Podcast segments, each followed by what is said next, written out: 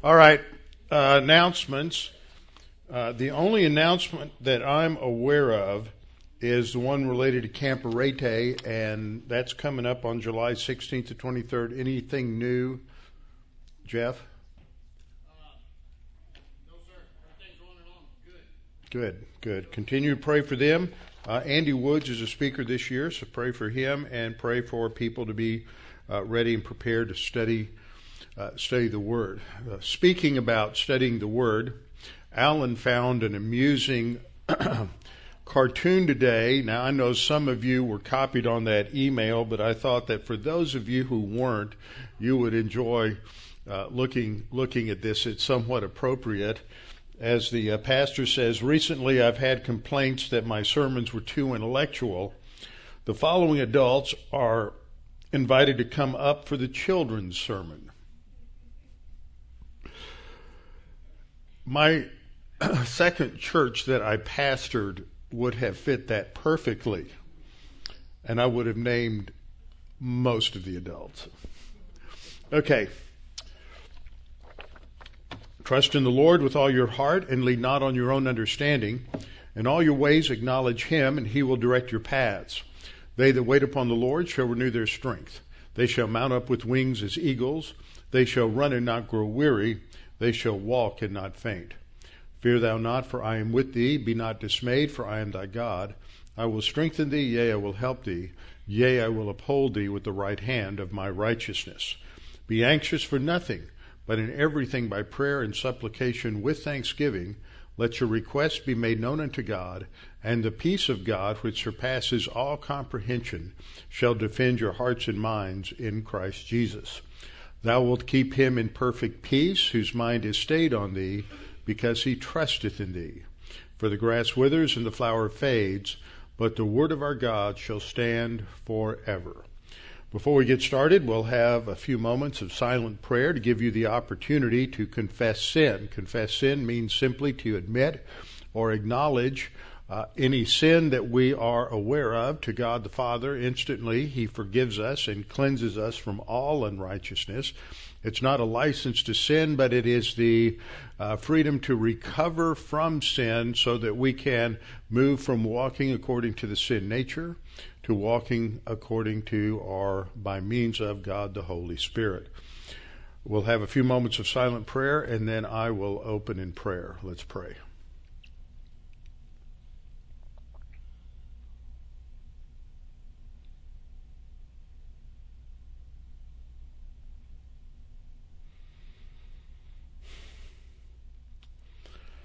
Father, again, we express our gratitude to you for all that you have provided for us. Above all, we're thankful for your word that is alive and powerful and sharper than any two-edged sword.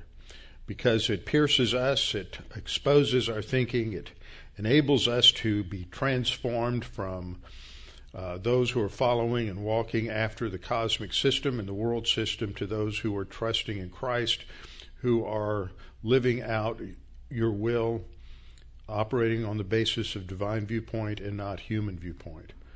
Father, remind us that this is not a study related to a philosophy of life, although it is that. It is much more. It is related to our personal relationship and walk with you, that you might be glorified and that we might be prepared to rule and reign with the Lord Jesus Christ in the kingdom and throughout eternity. And we pray this in Christ's name. Amen.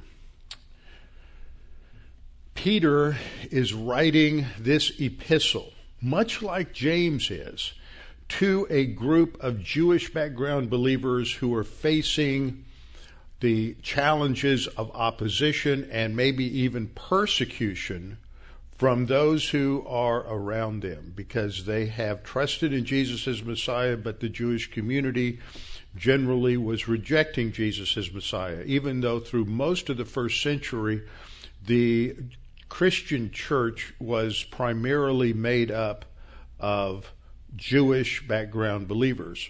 They're located, we know, in what is now Turkey, which was at that time sort of the north central part of what is now Turkey. And he is writing to encourage them on why we should live today in light of eternity. That summarizes this whole epistle. And as we get into the study of the main body, which started back in verse back in verse 13, the first 12 verses provide the introduction. I pointed out that this is wrapped around some imperatives. That gives us the structure.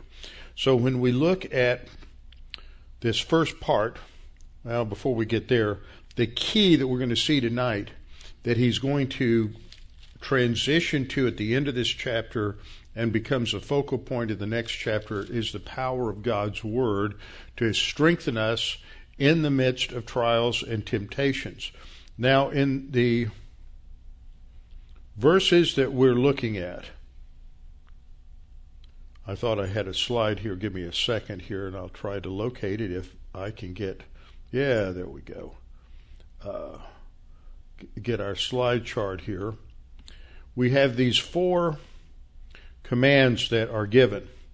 1 Peter 1:13 through 14 says to rest your hope fully on the grace brought to you through objective thinking. So the first thing that he focuses on in handling testing and fiery trials is to focus on hope.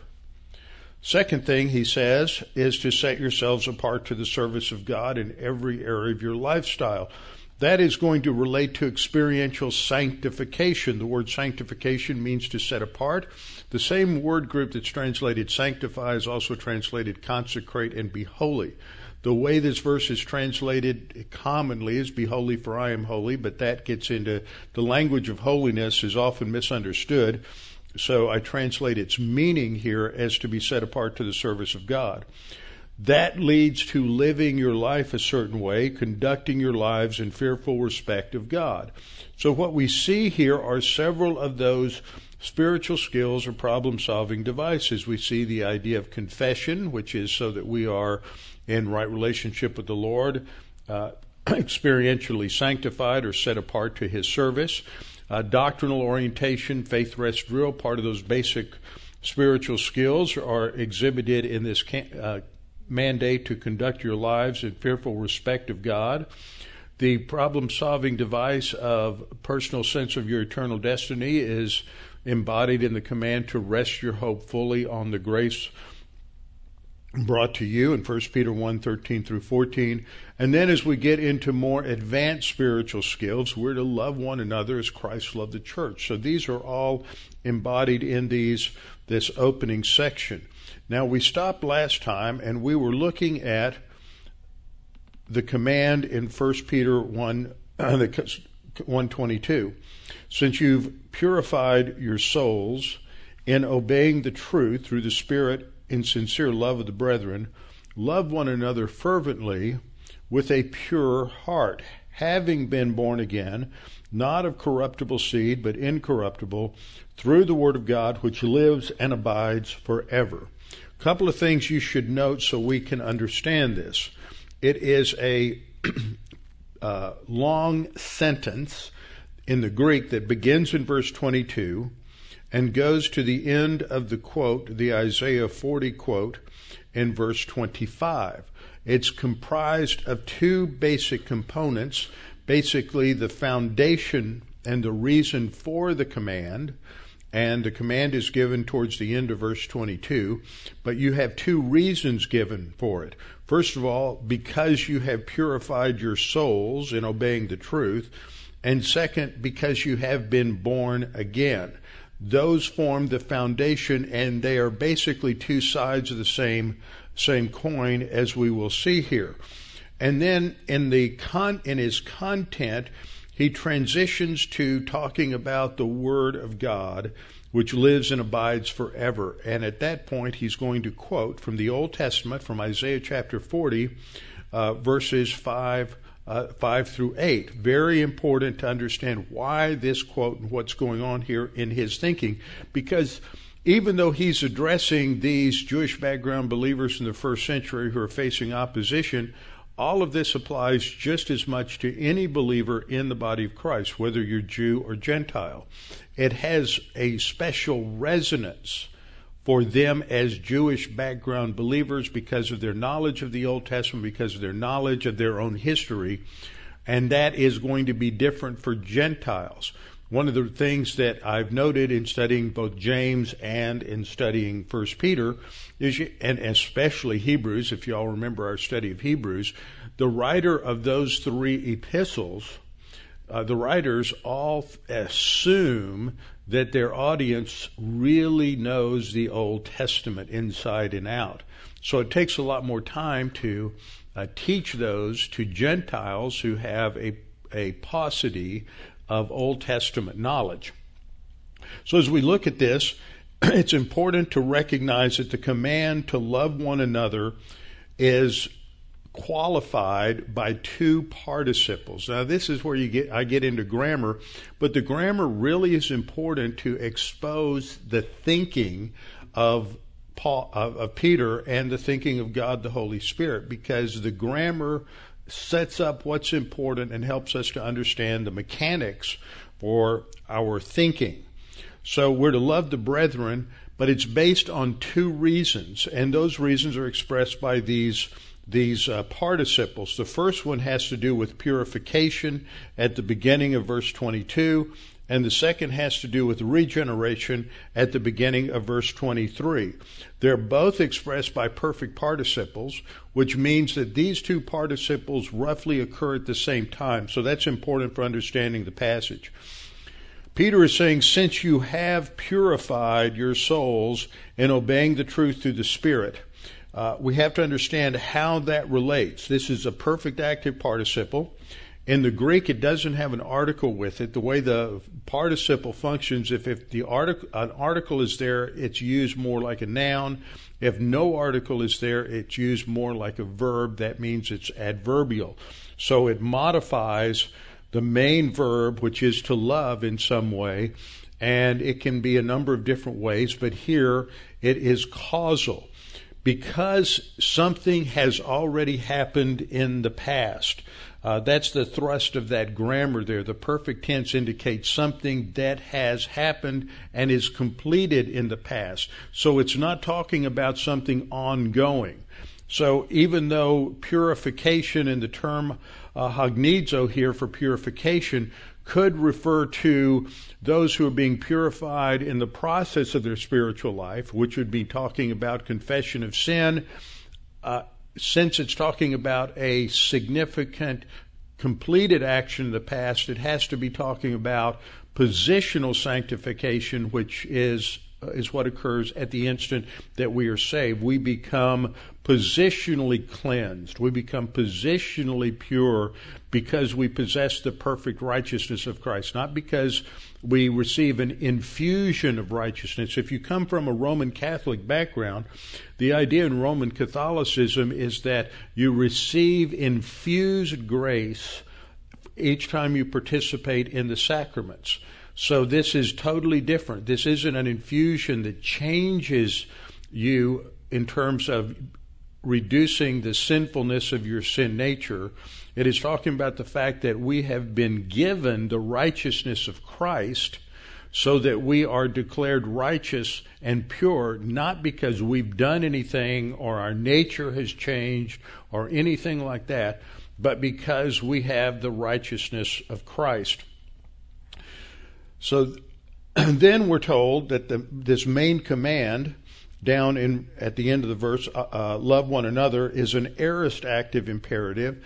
And again, this gets into some technicalities in the Greek, but in Greek grammar, the timing of the participle is always in relation to the timing or the tense of the main verb.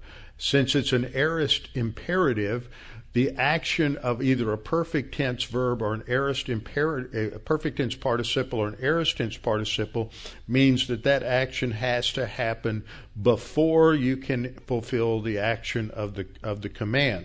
So again, we can't love one another unless, first of all, we are regenerate.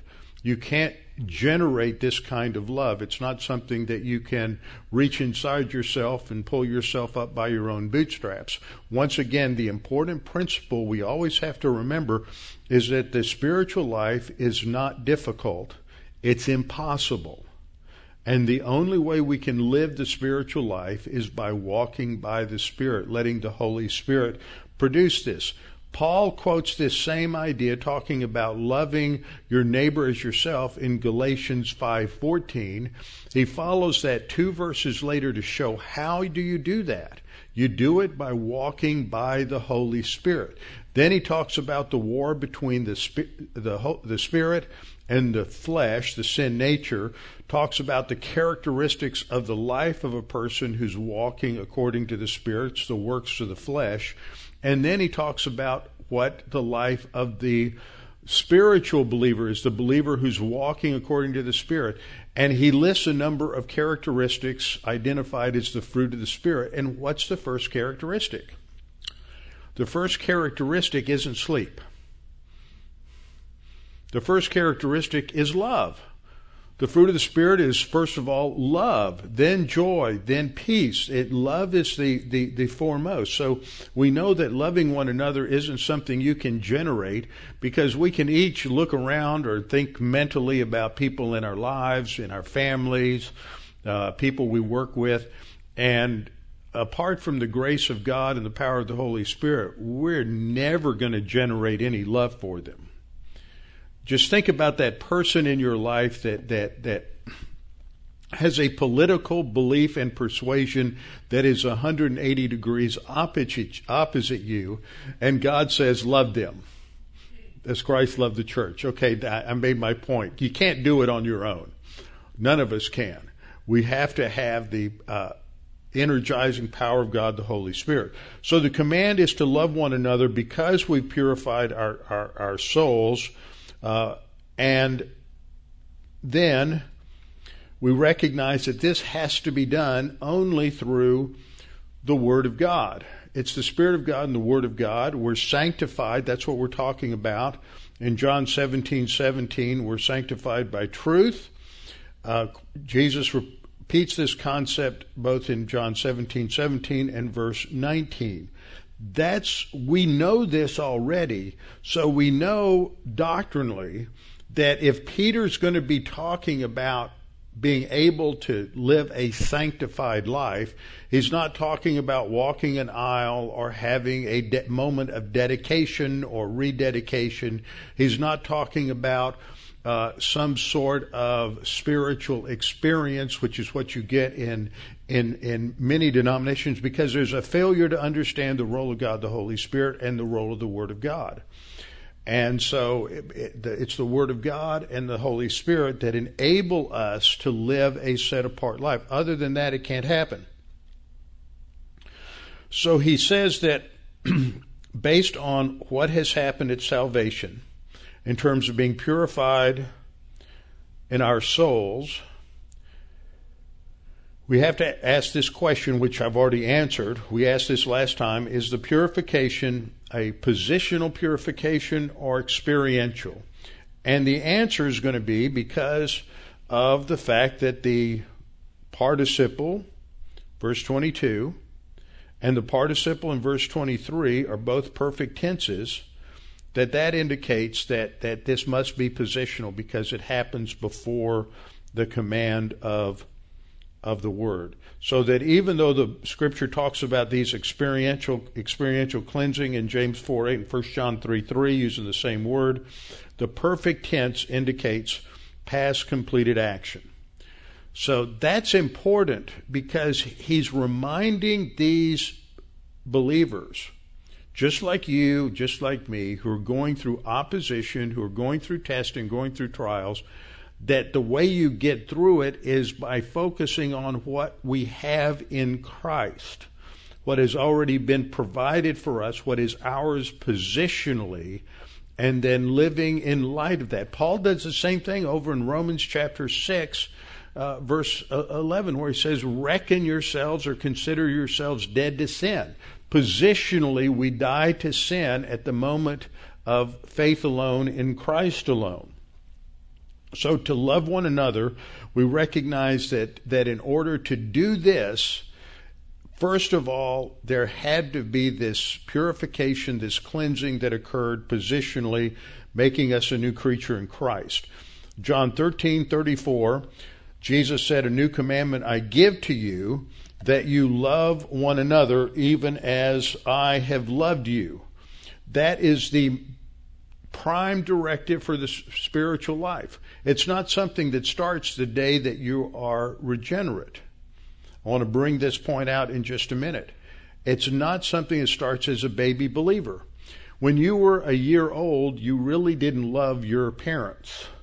When you were 4 or 5, you began to love them like a 4 or 5-year-old.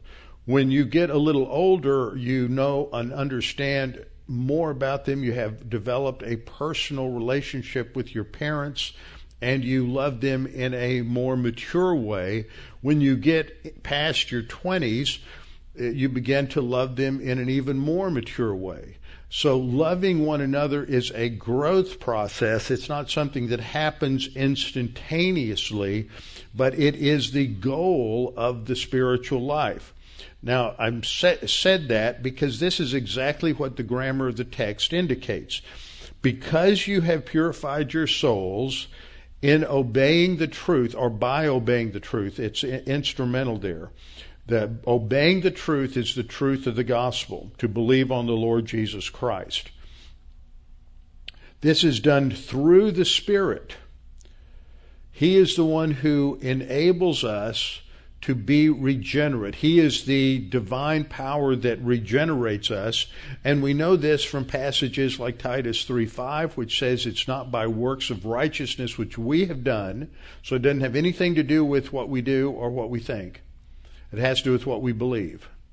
Not by works of righteousness which we have done, but according to his mercy, he saves us by the washing of regeneration and renewal of the Holy Spirit. So those two concepts, the washing of regeneration and the renewal by the Holy Spirit, are connected. The Holy Spirit renews us and gives us new life by cleansing us at that moment of salvation. So that becomes our personal cleansing and personal purification. So this text says that when we obey the truth through the Spirit, we were purified. Same concept that we have in Titus 3:5. And then it goes on to say, in sincere love of the brethren. Now that's really not a good translation there.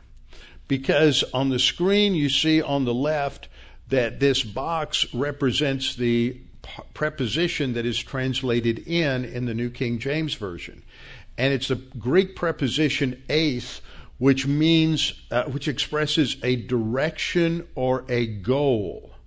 That we are purified through the Spirit toward the direction of, expressing the ultimate goal of a mature Christian, toward the goal of a sincere love of the brethren. Now we'll talk about what that word sincere means in just a minute.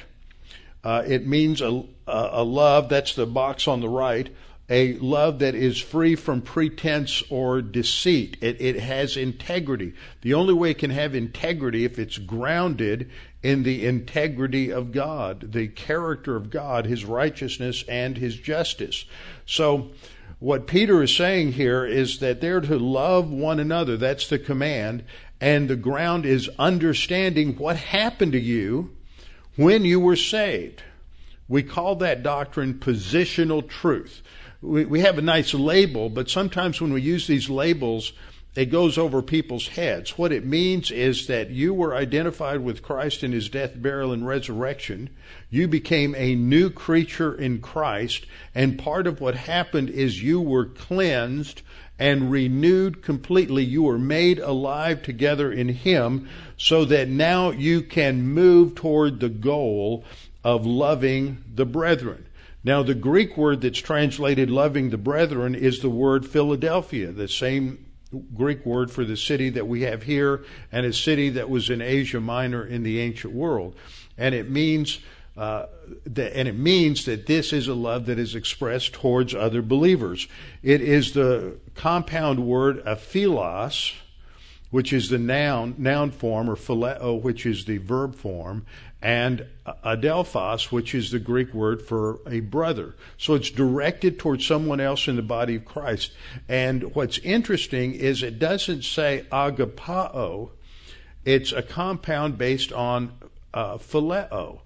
Now, the difference here, and sometimes these words overlap and they are almost synonymous.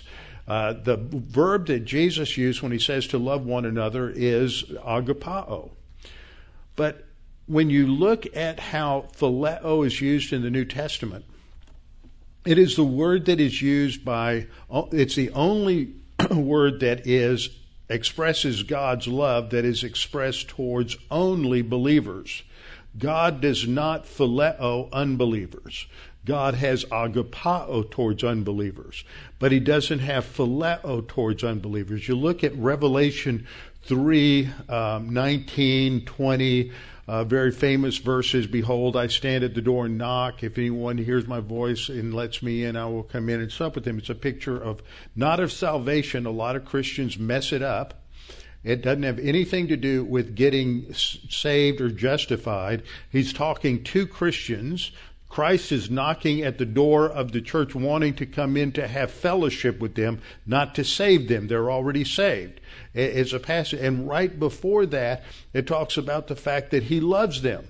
And the word used for love there is phileo, not agapao, which means he's not talking about unbelievers. God does not have a phileo type love, or phileo type love towards unbelievers. So here, I think the reason that love of the brethren is expressed more in terms of phileo, that compound word here, is because it's emphasizing that it's within the body. It emphasizes that it's a more intimate love that is within the body, whereas agapao would have a slightly different nuance. But I'm really slicing the bologna kind of thin here. It's still it's expressive. It isn't sitting across the room and just saying, okay, I don't really like that person. I'm just going to love them from afar. Because the classic illustration of the kind of love that we're to show is the parable of the Good Samaritan.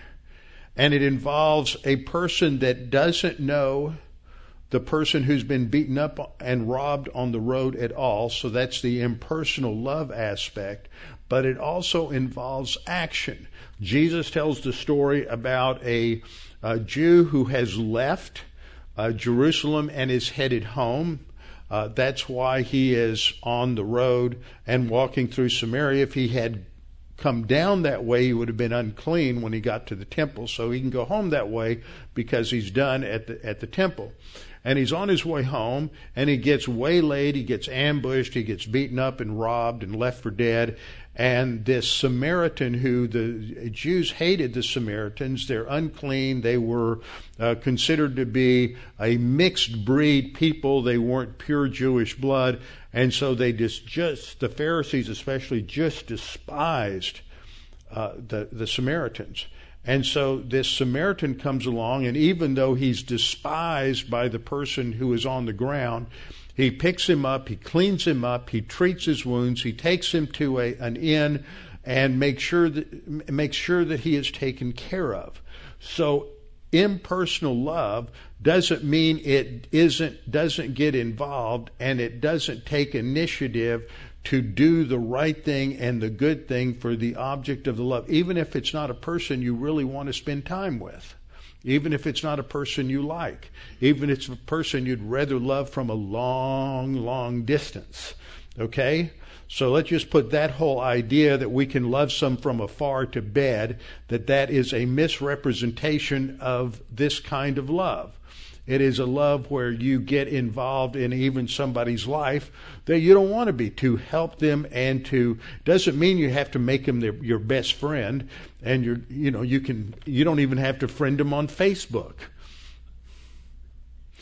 But you are going to treat them not only in goodness, but it's going to be an objective and maybe even an aggressive involvement in their life to help them when they're in distress, and to demonstrate the same kind of love that God had for those who were at enmity with him when he sent his son to die on the cross for them. So this is a love of the brethren, and it's then he says, love one another fervently, and I'm not sure that's a good way to translate it. It's the Greek word ektenos, which is at the bottom. It's an adverb, and it indicates more the idea of constancy. And so, again, this word wipes out the idea of a passive loving of the brethren. It is consistent. It is constant. It is day in and day out. It's intentional. It's focused. It's continuous. And it's purposeful. This is not something you're going to generate from your nasty little sin nature. Your flesh can't do this. Only if you're walking by the Spirit can you demonstrate this kind of love. It is something that Holy Spirit. It's impossible for any of us to do this in the flesh. We can only do it when we're walking by the Spirit. So this is a sincere love, which is the idea of free from pretense or deceit. We're not trying to fake it. You can't fake the kind of love Jesus is talking about in John 13, where it's through the Spirit toward a deceitless or free from pretense type of love for other believers. We're to love one another constantly, consistently, with a katharos, a pure heart. That is, indicates again, cleansing from sin. We're in walking by the Spirit. We're in right relationship with the Lord. Now, as we look at this, what he's saying is that one characteristic of any group of believers, any church, any Christian group, is this constant love for one another. And just as another note, what we've seen in this section is that Peter has talked about faith, which we saw back in the previous section. He talks about faith, and he talks about love, and he talks about hope. So these are the same things that Paul talks about at the end of 1 Corinthians 13:13. Now, in this church age, after the apostolic period, what continues is faith, hope, and love. That summarizes the Christian life. So as we go to the next verse, it's a continuation of the same thought. Remember, the command is to love one another, and now he's going to express another reason or basis for that command, and that is through this participle that is translated to be born again, ana ganao. Ganao is the basic verb for birth. Ana is a prefix, preposition for again, and it's, again, a perfect passive participle. Perfect tense means it's a past completed action. It's not going on now. It's not something that began in the past and continues. It began in the past, and the results continue. Okay? So it's not a process. It's something that happened. It's over with, but the results continue into the present. Having been regenerated. And then he uses a couple of his favorite words that we have already seen in 1 Peter. He uses these words, corruptible and incorruptible. These two words are on the screen in the bottom part of the panel. Aphthartos is the word for imperishable or incorruptible. It begins with that first letter A, which in the Greek is a negative, and the root is what you see in the other one. It's thartos, meaning something that is perishable or corruptible. Peter has already used these terms. He talked about our inheritance as being imperishable in 1 Peter 1:4, and later on he will talk about women who have imperishable qualities, such as a gentle and quiet spirit. We'll get to that eventually. On the other hand, he says that believers are redeemed with Christ's precious blood. We're not redeemed with perishable or corruptible things such as silver or gold. So these words are used by Peter several times. He likes contrasting this idea, and it fits with something he's going to get to in a minute, and that is the failure of grass and flowers that fade versus the eternal value of God's word. Again, the words aren't used there, but it's the same idea of that which continues and glorifies God, which is imperishable, versus all of the details of life which are perishable and corruptible. So he says that because we have been born again, and it's not from corruptible seed, but incorruptible. That is, human beings are born through a mortal seed that is destructible. You can destroy it. You can kill it. It ends. Mortal life ends. But this is a seed that is incorruptible. It cannot be destroyed. It cannot be killed. It is something that is going to go on forever. It's the incorruptible seed. Now, questions are: what is the nature of this seed? And it is seen in the next clause. It is through the Word of God. The Word of God lives and abides forever. That means it's incorruptible. It is imperishable. So that makes it clear that the seed is the gospel. It's the word or the message of God. This is the same thing that we see in the parable of the sower in Matthew chapter 13. You have the sower comes along and he casts his seed, and as Jesus explains the parable, he says the seed is the message of the kingdom. So when we look at the phrase here, the Word of God, we're talking specifically about the divine message related to the gospel, because our whole context here is talking about the process of regeneration, that it is through the Spirit. We've been purified by obeying the truth, by obeying the truth through the Spirit, toward the sincere love of the brethren. And what he says in verse 23 is that this is also done through the Word of God. It's a different preposition that's used there. It's the preposition ek, which means from or from the source of, but ek and dia for through are often synonymous, both indicating instrumentality or means. So what we see is again this emphasis on the Spirit of God plus the Word of God. You don't have the Word of God operating apart from the Spirit of God, or the Spirit of God operating apart from the Word of God. It takes us back to what I said about Titus 3:5. It is through the washing of regeneration and the renewal of the Holy Spirit, but it happens through the Word, the message of God, the message of the gospel. And so this is becomes the focal point as he is shifting. And we see a number of places in Scripture where the gospel is related to this message of God. The word that's used here in the Greek for word is the word logos, which is also the title given to Jesus by John, the Apostle John, in the first chapter of John, in John 1:1-4, in the beginning was the Word, the Logos, and the Word was with God, and the Word was God. That is referring to the living Word of God. But Logos is also used a number of times to refer to the written Word of God, or the message of God, the message of the gospel. And here are some related passages. I've just put 3 on the screen, but there's a list at the bottom of the panel. In Ephesians 1:13, Paul says, "In him you also trusted, after you heard the word of truth, the gospel." After you heard the message of truth, when the gospel was proclaimed to them, they responded. Philippians 2:16, holding fast the message of life.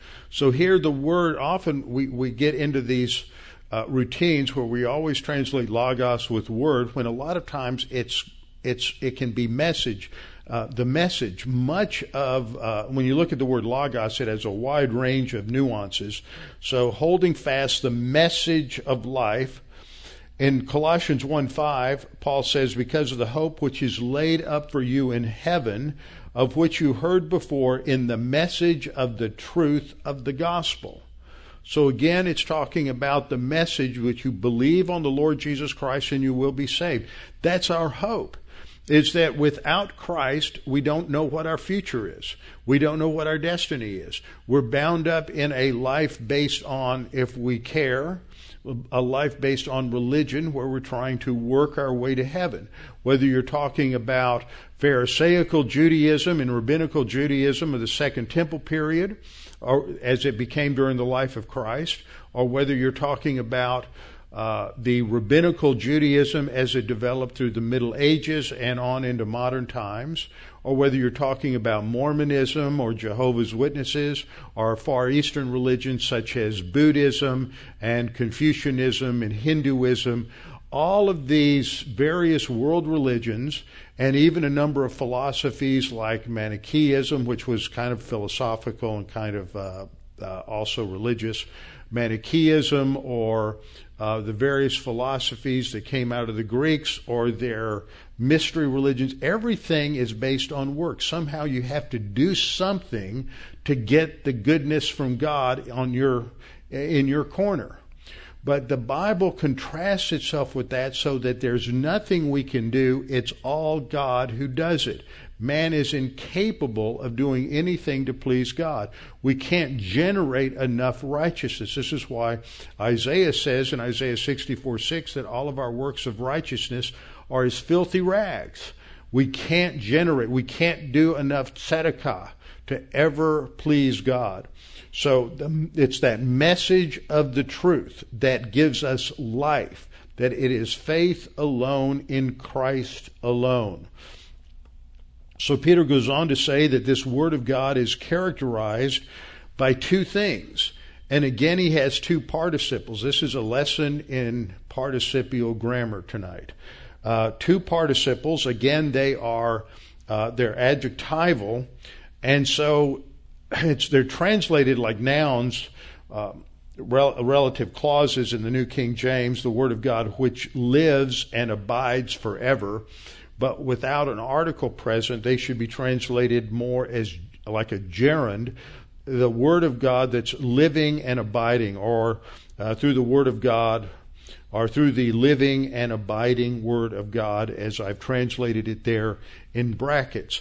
The Word of God is living. That's Hebrews 4:12. The Word of God is alive and powerful and sharper than any two-edged sword, piercing even to the dividing asunder the soul and the spirit and the joints and the marrow, and is a discerner of the thoughts and intents of the heart. It is alive. And here it is also, it abides, it continues. It is never going to stop being alive and powerful. And then what happens is we get into a quotation, and we have to understand sort of the dynamics of what's going on here. So based on what we've read in verses 22 and 23, we're commanded to love one another. How in the world are we going to do that?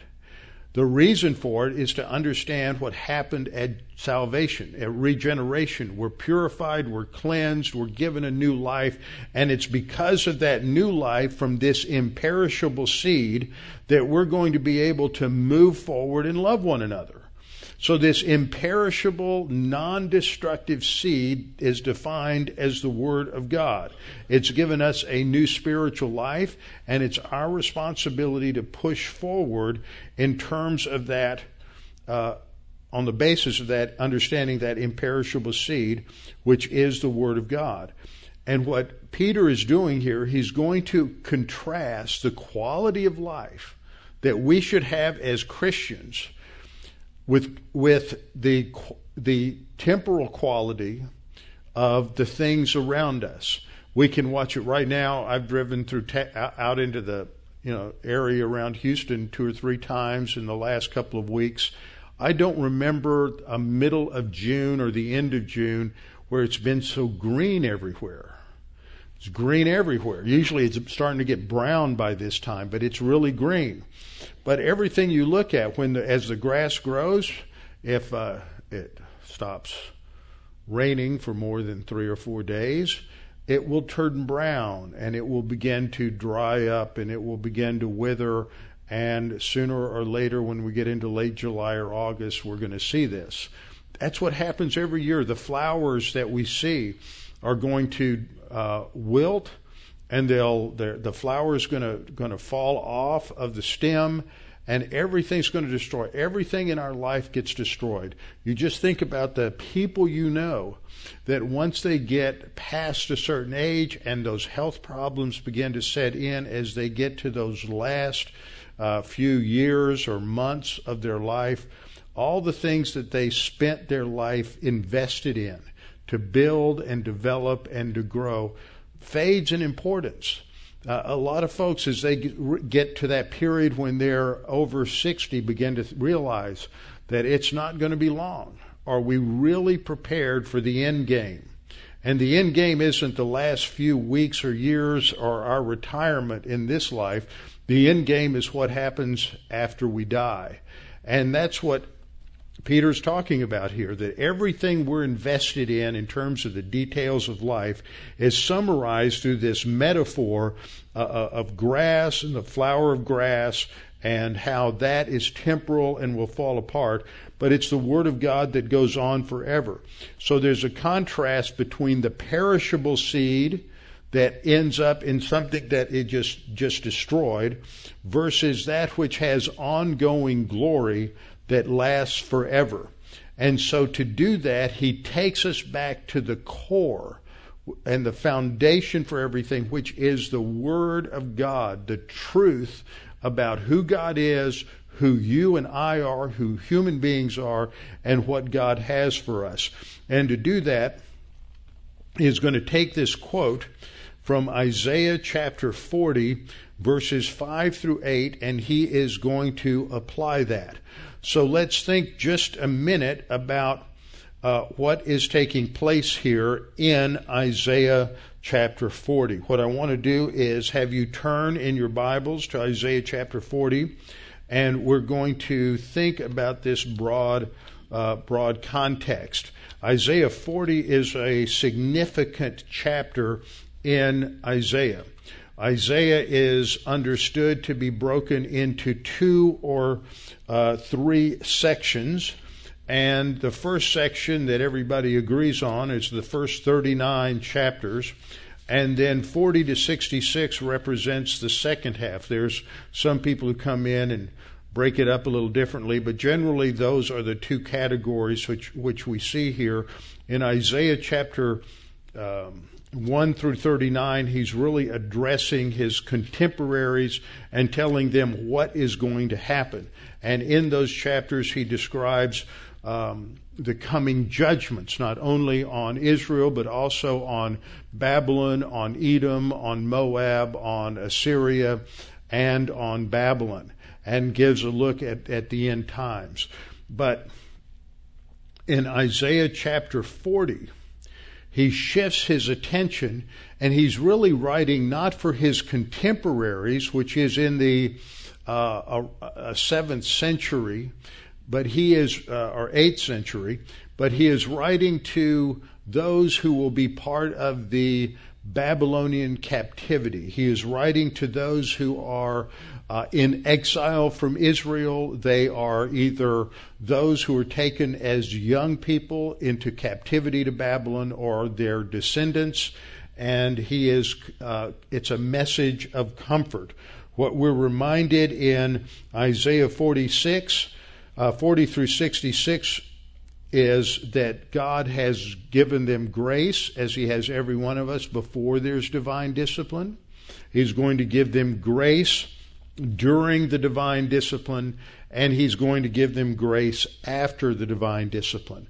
But they're coming to a time frame when they are nearing the end of the divine discipline on Israel, a time frame that is close to 538, when they will be restored to the land. And so the message shifts. It's a message that focuses them on how God is going to comfort them when he takes them back to the land. And the backdrop is the hypothetical: if you're obedient, if you fulfill the covenant, then I am going to bring in the kingdom and fulfill all of the promises I made to Abraham, Isaac, and Jacob.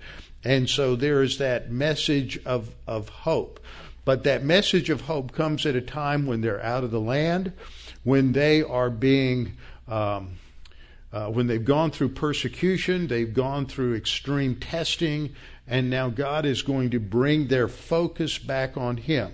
Now the parallel is interesting in terms of Peter, because those to whom Peter is addressing, they are in the diaspora. They haven't returned back as Jews, but beyond that, they have become Jewish believers in Messiah. They are Jewish Christians, and they are facing opposition. There are a lot of similarities between what they are facing in their lives in the diaspora and what the Jews at the time of the Babylonian captivity were facing. And the message for both is, even though you're going through all this testing and opposition, there is still hope, and God is still the one in control. And if you respond in obedience to him, then God is going to bless you even in the midst of adversity. And this will accrue to God's glory and will benefit you in eternity. So that's the larger context here, is God is talking about his, telling them to focus on his future redemption for his people, just as he would tell us as Christians to remember that eventually Jesus is going to come back. We're going to be raptured. We're going to be taken. There'll be a distribution at the judgment seat of Christ of rewards.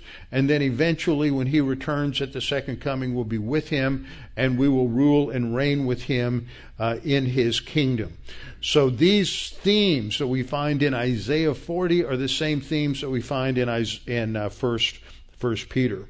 Now, Isaiah 40 begins in the first two verses with the key message. If we're focused right at the beginning, and God says to Isaiah as the prophet, "Comfort, yes, comfort my people, says your God. Speak comfort to Jerusalem, and cry out to her that her warfare is ended, that her iniquity is pardoned, for she has received from the Lord's hands double for all her sins." Now, what we have to understand here is that biblically, the message of comfort is not a message of hand-holding. It's not a message of finding your safe space.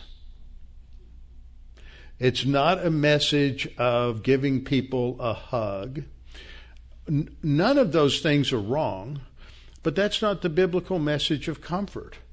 We look at 1 Thessalonians chapter 4, and Paul is concerned about comforting the Thessalonians because they're very concerned about the fact that their loved ones have died. And they thought Jesus was going to come back before anybody died, and they're dying, and they're concerned and upset, and they want to know what's happening. And so he explains what's going to happen, that there are those who are going to sleep in Jesus, a euphemism for physical death before Jesus returns. And then when Jesus returns, the dead in Christ will rise first, and those who are alive and remain will be caught up together with him in the clouds, and thus we will all be with the Lord forever. And then at the end, he says, "Comfort one another with these words." So comfort in the Bible is not based on feel-good, sentimentality, hugs, and all these other things. It's based on the content of truth. Help people understand what is really going on in life, and that comforts them with reality. And that's the same thing that we see here. Isaiah is told to comfort my people. How? Go give them a group hug. No, that's not what he says. Speak comfort, speak truth to Jerusalem, cry out to her. What's the message? Your warfare is ended. You were under siege by the Babylonians. They destroyed Jerusalem. They destroyed the temple. All of that ended. You're taken into captivity. As a result of that and the judgment, your iniquity is pardoned. That is, the temporal discipline for disobedience has been dealt with, and that Israel had received double for all her sins. God brought down the roof on them and judged them. And then you are to cry out. It's a new voice starting in verse 3, and give a new message, a message that is related to someone coming in the future. Now, these verses are taken and fulfilled in John the Baptist, who is a voice crying in the wilderness, to prepare the way of the Lord, make straight in the desert a highway for our God. The message is God is coming. That's the message of hope. You've gone through all of this horror, all this suffering, all this difficulty day in and day out life, and that comes a lot of different ways in people's lives. It can come through crises of health. It can come through financial crises. It can come through crises in relationships and family, all kinds of ways. But the reality is this life is going to end. We're going to forget about it. God is coming. So prepare the way of the Lord. Make straight in the desert a highway for our God. And then verse 4, every valley shall be exalted, every mountain and hill brought low. Notice, how many valleys? Every valley. How many mountains? Every mountain. The crooked places shall be made straight and the rough places smooth. This is just a poetic way of saying God's going to bring judgment for everybody. Justice will finally prevail, and he is going to level things out. He's going to take care of those who are crooked and take care of all of the trauma and the adversity, and his glory will be revealed, and it's universal. It is to everyone. Everyone is going to see the glory of the Lord, and all flesh shall see it together, not just believers. This isn't talking about the rapture. This is talking about Israel. It's talking about the entire world at the time Jesus, the Messiah, returns at the end of the tribulation. All flesh will see it together, for the mouth of the Lord has spoken. The voice said, cry out, and he said, what shall I cry? Now, in context, what's happening is that this introduces this last section of Isaiah, which focuses on the realization of the literal geopolitical kingdom of Israel on this earth, and that this is going to be the time when the Messiah comes in fulfillment of the Abrahamic and the Davidic and the new covenants, and Israel is going to be back in the land as in fulfillment of the land covenant, and God is going to establish his kingdom where he is going to roll back the curse, and it's going to be a time of almost 100% perfection on this earth. The problem is those who are born during this time are still going to have sin natures, and that's going to lead to a moderate amount of difficulty and suffering as a result of this. So when we look at this and why Peter is going here, because I've taken us up right to the brink of this quotation, what we're going to see is Peter recognizes and identifies for us that the word of God that Isaiah is talking about, the message that's going to come to those in Isaiah's, or those at the time of the Babylonian captivity, that this message is one of permanence. And Isaiah is introducing these promises that are going to be true, and that they are not based on what Israel or anyone else earns or deserves. They are without price. Isaiah 55:1 says, Ho, everyone who thirsts, come to the waters, and you who have no money, come buy and eat. You can't buy it. Yes, come buy wine and milk without money and without price. Salvation has no price tag. You can't buy it. This is grace. You're given it. You're given it from the Lord. So grace means that God does all of the work and we don't do anything. We simply accept it as a free gift. What happens in religion, all the religions of the world, all the philosophical systems, is people have to do something in order to have eternal blessing and eternal happiness. It's all based on human effort. But because human effort fails, because the root has been destroyed, the root is corrupted, and everything that we do is the fruit of a poisonous tree. Everything that we do is corrupted because of that root in Adam, and the only way that we can have a new life is if God does it. So that's why Christianity emphasizes faith alone in Christ alone. So what happens as we look at this passage is that Isaiah says, cry out, well, and the Lord says, cry out, and Isaiah says, what shall I cry? And this is the message: all flesh is grass, and all its loveliness is like the flower of the field. The grass withers, the flower fades, because the breath of the Lord blows upon it. That's judgment. The reason the world is corrupt is because of God's judgment on sin. He goes on to say, surely the people are grass. That is, they're the same way. They're going to dry up and blow away. There's no permanence with people.